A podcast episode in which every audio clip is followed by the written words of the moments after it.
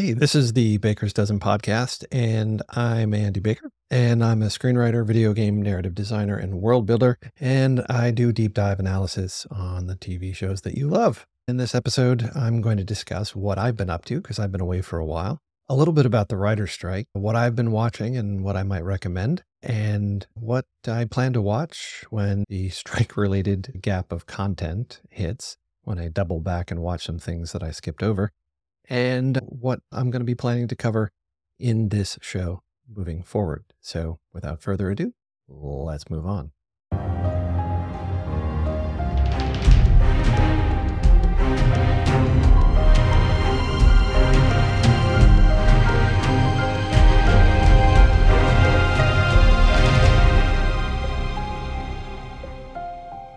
One. One. All right. First and foremost, it is good to be back. I actually was going to be coming back and doing the podcast, and then the writer's strike hit. I was worried about it, and then it came. And so I put everything on hold because you just don't help promote material for the uh, studios and networks when they're being jerks. So I held off, and but now that it has ended, I'm still uh, supporting uh, the Screen Actors Guild, but feel safe to talk about content that is out there. But hopefully at this point, the studios and such have wised up and that negotiation will wrap up quickly. So moving on to what I have been up to. Over the last couple of years, I have been doing a heck of a lot of writing. As some of you know who've listened to the show before, I had been teaching and I've slid back full time into the writing world. And I worked for a company called Mixi America and wrote a bunch of interactive narratives, choose your own adventure tales, but as a, it was a social media experiment where you would do those kinds of stories, but with multiplayer, which you might imagine ends up breaking your brain a little bit because you have like four people playing a game and having to vote on various choices and spoke off into pairs or three and one, or you have two people who are playing and they have to agree, but then the story includes things when you don't agree. Anyway, it was fascinating work. It was fun. I had a show called After Midnight on there, which it was a vampire thing, unsurprising. Some comedy in there, again, perhaps not surprising, but the app has since gone away. And so the story saw the light of day for a while and then now is gone, which makes me sad because the team that they had, the projects they had, was a very, very good group of people. And I miss many of them. And the ones I don't miss are the ones that I'm actually still working with. So I wasn't trying to leave anyone out there. And then I moved on to uh, a project called the Unioverse with a company called Random Games. It is an amazing universe and they are building within it right now. We did so much world building or universe building in this case, built around a central, very cool sci-fi premise. I cannot recommend it enough. Track it down online. Unioverse, that's U N I O V E R S E. You know, it's caught up a bit in the N F T and crypto world, but the N F T world is something that we'll, I'll talk about it more in the future, but it is something that is just where things are going to go eventually. It's just, there's a lot of skepticism around it now. Crypto is its own separate thing, but anyway, it's a very cool sci-fi world where you can, they have some mini games now or one mini game and another one that is in development. But we did a collection of short stories, some short narrative content that you can find on their website. It is very cool. So check it out. And then I'm currently working on a post-apocalyptic zombie video game, which is amazing. Can't talk about it too much now, but when it drops, I'll be sure to tell you. And I'm currently gearing up to be working on in a writing staff for an animated T V show, which again, I'll be able to tell you more about somewhere down the line. So yeah, that's what I've been up to. And now it's time to move on to the strike. Two. Okay. So the strike. Don't need to belabor it at this point. If you care about it at all, you have undoubtedly read a whole bunch of the press, but to me, there's just a few things I wanted to touch on. I am incredibly impressed with the, the negotiators on the Writers Guild side of things. They accomplished a lot. I personally, I worry that anyone who knows me for any length of time knows that I talk about not fighting the battle when the war seems lost. And it seemed to me that the war was lost on A I. And perhaps it is. Like I'm currently recording in Descript and they've got overdub. You can create people's voices, and so I can understand why actors are afraid, and especially voiceover actors. But writers, I mean, A I is just going to get more and more powerful, and there's going to be more and more possibilities with it, and it's going to affect the industry. But at least for the next three years, they put up some guardrails, which is hopefully during those three years, we learn how to use A I better and sort of coexist with what it's going to be capable of, because what it's capable of now is pale in comparison to what it's going to be in a decade. Anyway, so A I put a pin in that one, but the fact that the studios were willing to talk about that was heartening and a bit surprising, frankly.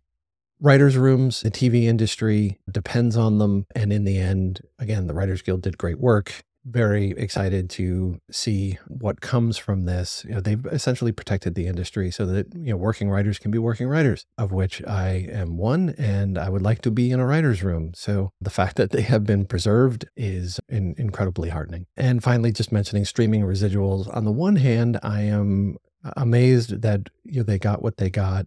This fight has been going on for a while, and I don't want to get on too big of a soapbox here, but the idea that these streamers, Netflix being first and foremost, refusing to share data, and the fact that they're trying to hide it. Anyone who's trying to hide something, it's because they know that if it got out, it would make them look bad. And, you know, frankly, they've been profiting off of this, and they want to continue to profit off of it. And I just wish there was more kindness, I guess, infused in the industry, where the companies aren't trying to make every last dollar, and that they're willing to share and be open and transparent.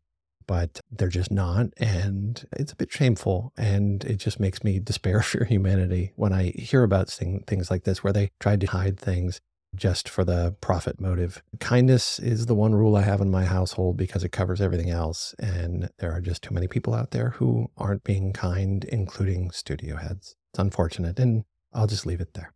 Three. Three. Okay, so now is the section where I'm going to talk about shows that I have been watching that I would love for you to check out if you haven't already. I'll go through some of these pretty rapid fire. I'm going to keep this one pretty short, because what I do is deep dive, and this is not a deep dive episode. Those are going to be coming very soon, actually, but I'll get into that in a minute.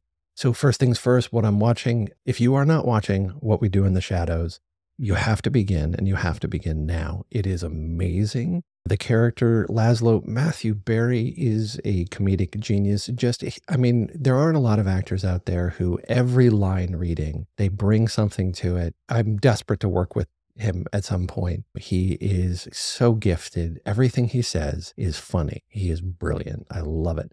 Nandor and Nadja, Colin Robinson, I, I mean, across the board, everybody is their roles. They are incredibly funny. You have to check it out. Four. I have been watching Wheel of Time. Anyone who has listened to this podcast before knows that I have done the deep dive on that one and was ready to deep dive on Wheel of Time. And then, of course, the writer's strike held me off. I was hoping it would wrap up in time, but it did not.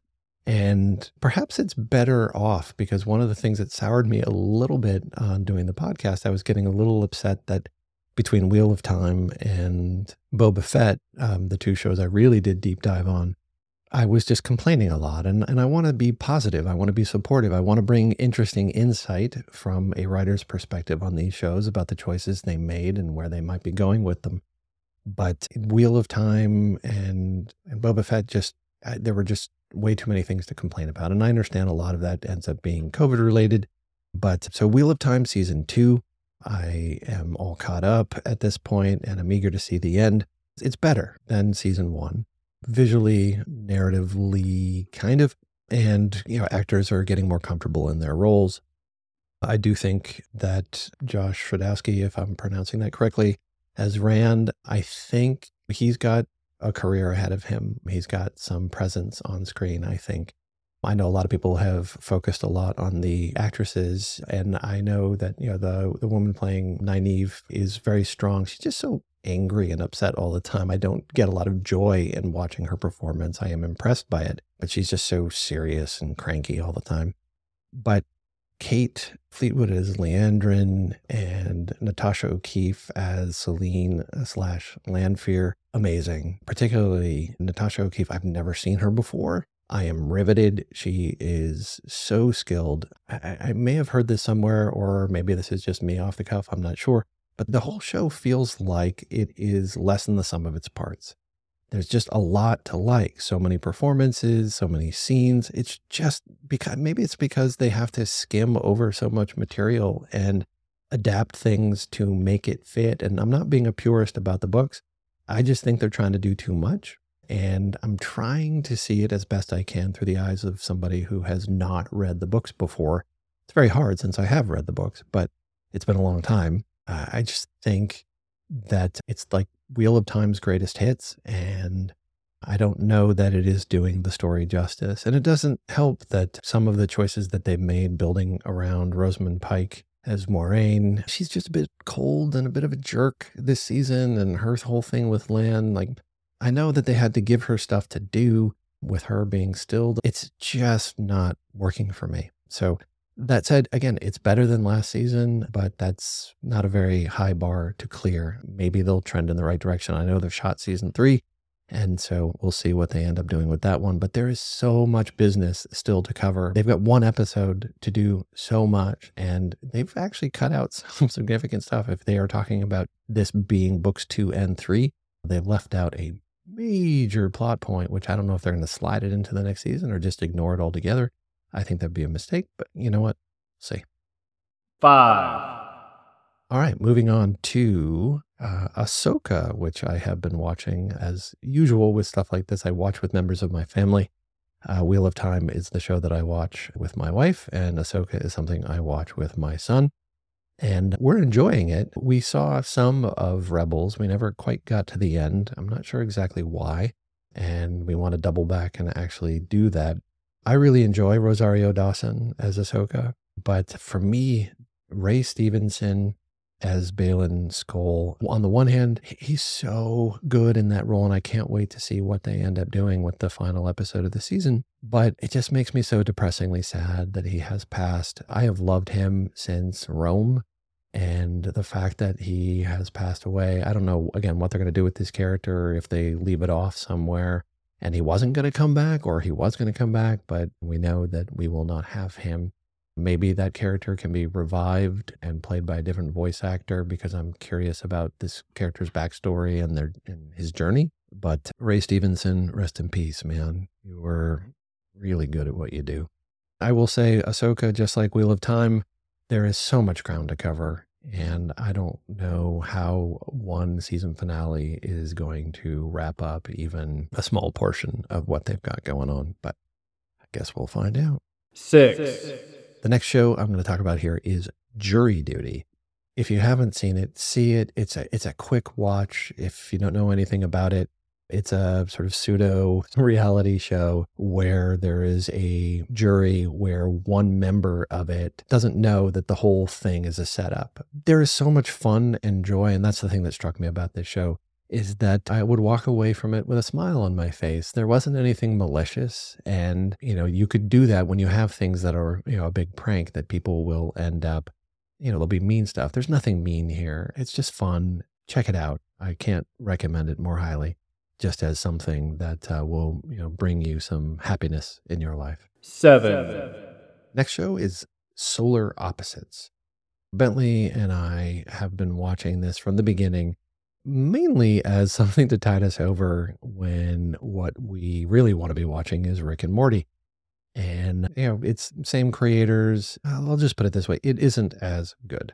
It has its moments, but, you know, there's some egregious stuff just to be egregious. If you're thinking about checking it out, I I would pass personally. And I hate to say that about anything that Dan Harmon is ever involved in, because the man is a genius. But, you know, again, you walk away from that one kind of like, ugh, but, oh, right, there were a couple, three funny lines in there.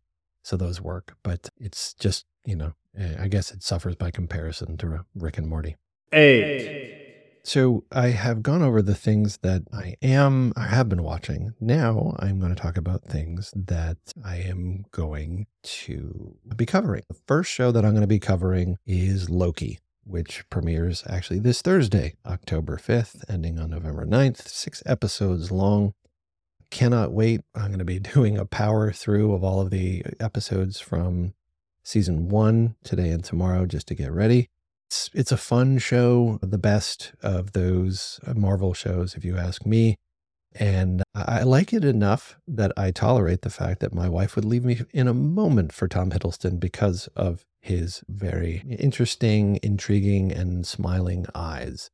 Yeah, she would leave me for a combination of Ewan McGregor, only if he sings, young Brad Pitt's hair, and Tom Hiddleston's eyes.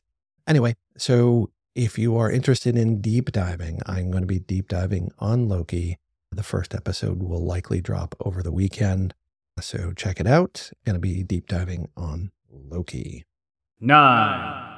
The second show that I'm going to be covering is Monarch. It's the Godzilla King Kong thing, for anyone who's wondering. It's going to be on Apple. It's actually firing up at just the perfect time because it premieres on November seventeenth, one week after the end of Loki, going through January twelfth, ten episodes. I helped on a project a while back which involved Monarch and King Kong, Godzilla, that whole world, the hollow earth theory and all of that. Uh, and it is fascinating mythology, which they've only barely scratched the surface on in the movies. And so I am fascinated because you have a T V show, even though Apple's going to throw all kinds of money at it, you still can't do feature film special effects.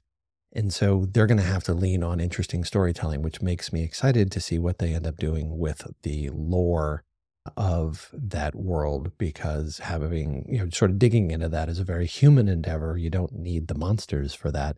You can hint at monsters. You can talk about where they come from. And again, it's always about human drama because, you know, Godzilla is not a thespian and King Kong is not going to give you a great monologue. You need good stuff for humans to do in the story, and exploring the mythos and going into the hollow earth and finding out what the heck all of this is about. That's fascinating to me. That's the core of good sci-fi, good fantasy, and hopefully they have poured a lot of energy into that and they're not just, you know, having random conversations between characters in between long sequences of monsters fighting. Because that would be boring because the humans are not really going to be fighting the monsters because the monsters are too big and can squish them. So we need human drama. Hopefully that involves lore and story, and I'm very excited to find out. ten. The other show that I am going to be looking at, and I'm not sure how I'm going to squeeze it in, and I'll figure it out, but is Gen V. So The Boys is something that I, I've struggled with my interest in it and my enjoyment of it, because there are moments when it gets really extreme and it's just not for me. But when eighty percent of it is very much for me, I will forgive those pieces of it that I don't enjoy and give myself over to the world. And I find the world fascinating. And so I'm very curious to see what they do with this spinoff. I will admit here that I have only seen the first two seasons of The Boys, and so I need to catch up and watch season three. This is bad parenting moment. Bentley is now getting towards the end of season two, and when he gets to the end, we will watch season three together, and then I will slide over to Gen V, and then you'll find me in this space talking about it. So hopefully there's a lot of interesting stuff happening in there that is worth deep diving into, because I'm fascinated, again, when you create a universe, a, you know, the world building aspect of it, that you're going to just go into that space again through a different show. I'm always fascinated with that process. I've participated in that process, and I'm very interested to see what they do, what they carry over, what they try to tweak a little bit, what areas they're looking to explore that they couldn't in the main show. So I am eager to see what they have done there, because I do like enough of the world that I do want to dive back into it. So we'll see how good it is. eleven. And this is the part where I rattle off some other shows that when I hit a gap in content, which is likely to happen at the beginning of twenty twenty-four, when we hit January, February, when the writer's strike gap of content is likely to rear its ugly head, I will double back. I've watched a few episodes of Foundation. I'll end up watching the rest of that and probably talking about it here. I might double back, even though it's not sci-fi fantasy genre stuff. I might jump back into and check out Justified, because I love the first show. Never quite got around to watching the new incarnation, because I kind of wanted to leave Raylan Givens and uh, Timothy Oliphant back there in Harlan County, and moving him out of there didn't feel quite right. And Boyd Crowder, I just love that character. And if he's not going to be in it, it's not going to be the same. But all of that said, I might double back and watch that just because I love both the character and the actor so much. It would be worth it if I have that gap in time. I will probably watch things like Secret Invasion and Obi-Wan, which I have to admit, I've been so busy lately. These are things that skipped right past me because I didn't hear that they were amazing, but I'm curious to check them out. Silo is a show on Apple Plus that I am interested in checking out.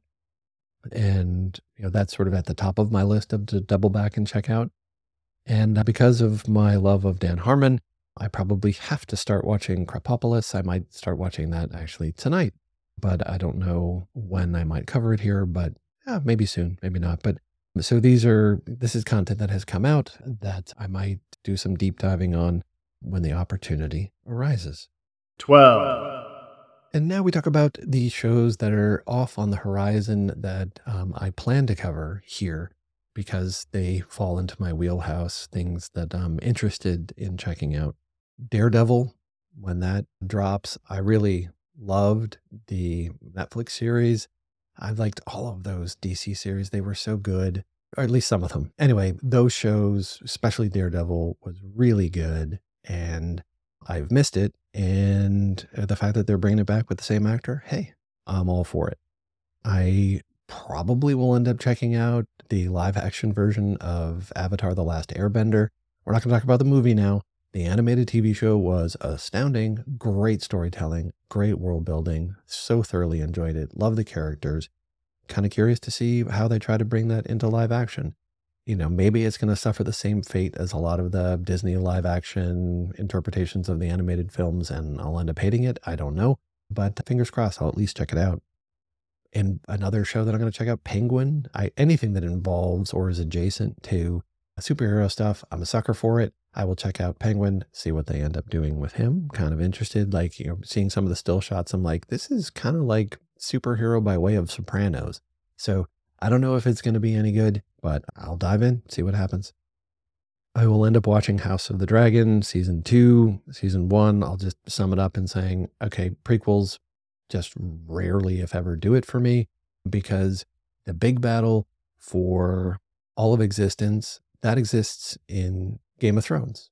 House of Dragon, the stakes are way lower, and yeah, more dragons, but it just doesn't have the same apocalyptic feel, and that's what I want from my fantasy series, so I'll check it out. I don't know that it's going to be, you know, it doesn't throw me as much, but it's definitely something to look at. Star Wars uh, Skeleton Crew. I am curious. I am a sucker for Jude Law. I think he's a very interesting actor, and it's Star Wars. I have to check it out, whether it's good, bad, or otherwise. And Devil in the White City. I'm interested to check that out. I, I'm guessing it's a one and done, but it is a book that I read and taught when I was a high school teacher, and it is fascinating, involving serial killers and the World's Fair. And again, the story is gripping, um, just a natural for adaptation to T V. So I'm very curious to see where they end up going with that. There's so much content coming down the pipe that is worth deep diving on to see how the writers did what they did, the choices they made, the process they went through. And I'll be curious to go on that journey with you and, you know, talk about what it is we see, what they did well, what they can do better on. And yeah, so stay tuned for that. thirteen. And finally, I'm just going to do a couple of quick plugs here at the very end. And that is, one, check out a podcast that I have started doing with my son, Bentley, who is a current high school senior. And we are doing a podcast called Why Are You Making Me Watch This? It's where he picks something for us to watch and I pick something for us to watch. We're trying to pair them in interesting ways. And then we have a discussion around, why'd you make me watch this? And why is it interesting? And was it any good? And why was it any good or not? And yeah, so it's a fun conversation with the perspective of two different generations. Bentley is very interested in film and music. And obviously, I am a story guy. You put a film or T V show in front of me, and I will have opinions. And so we will share those opinions, and hopefully you will find them interesting.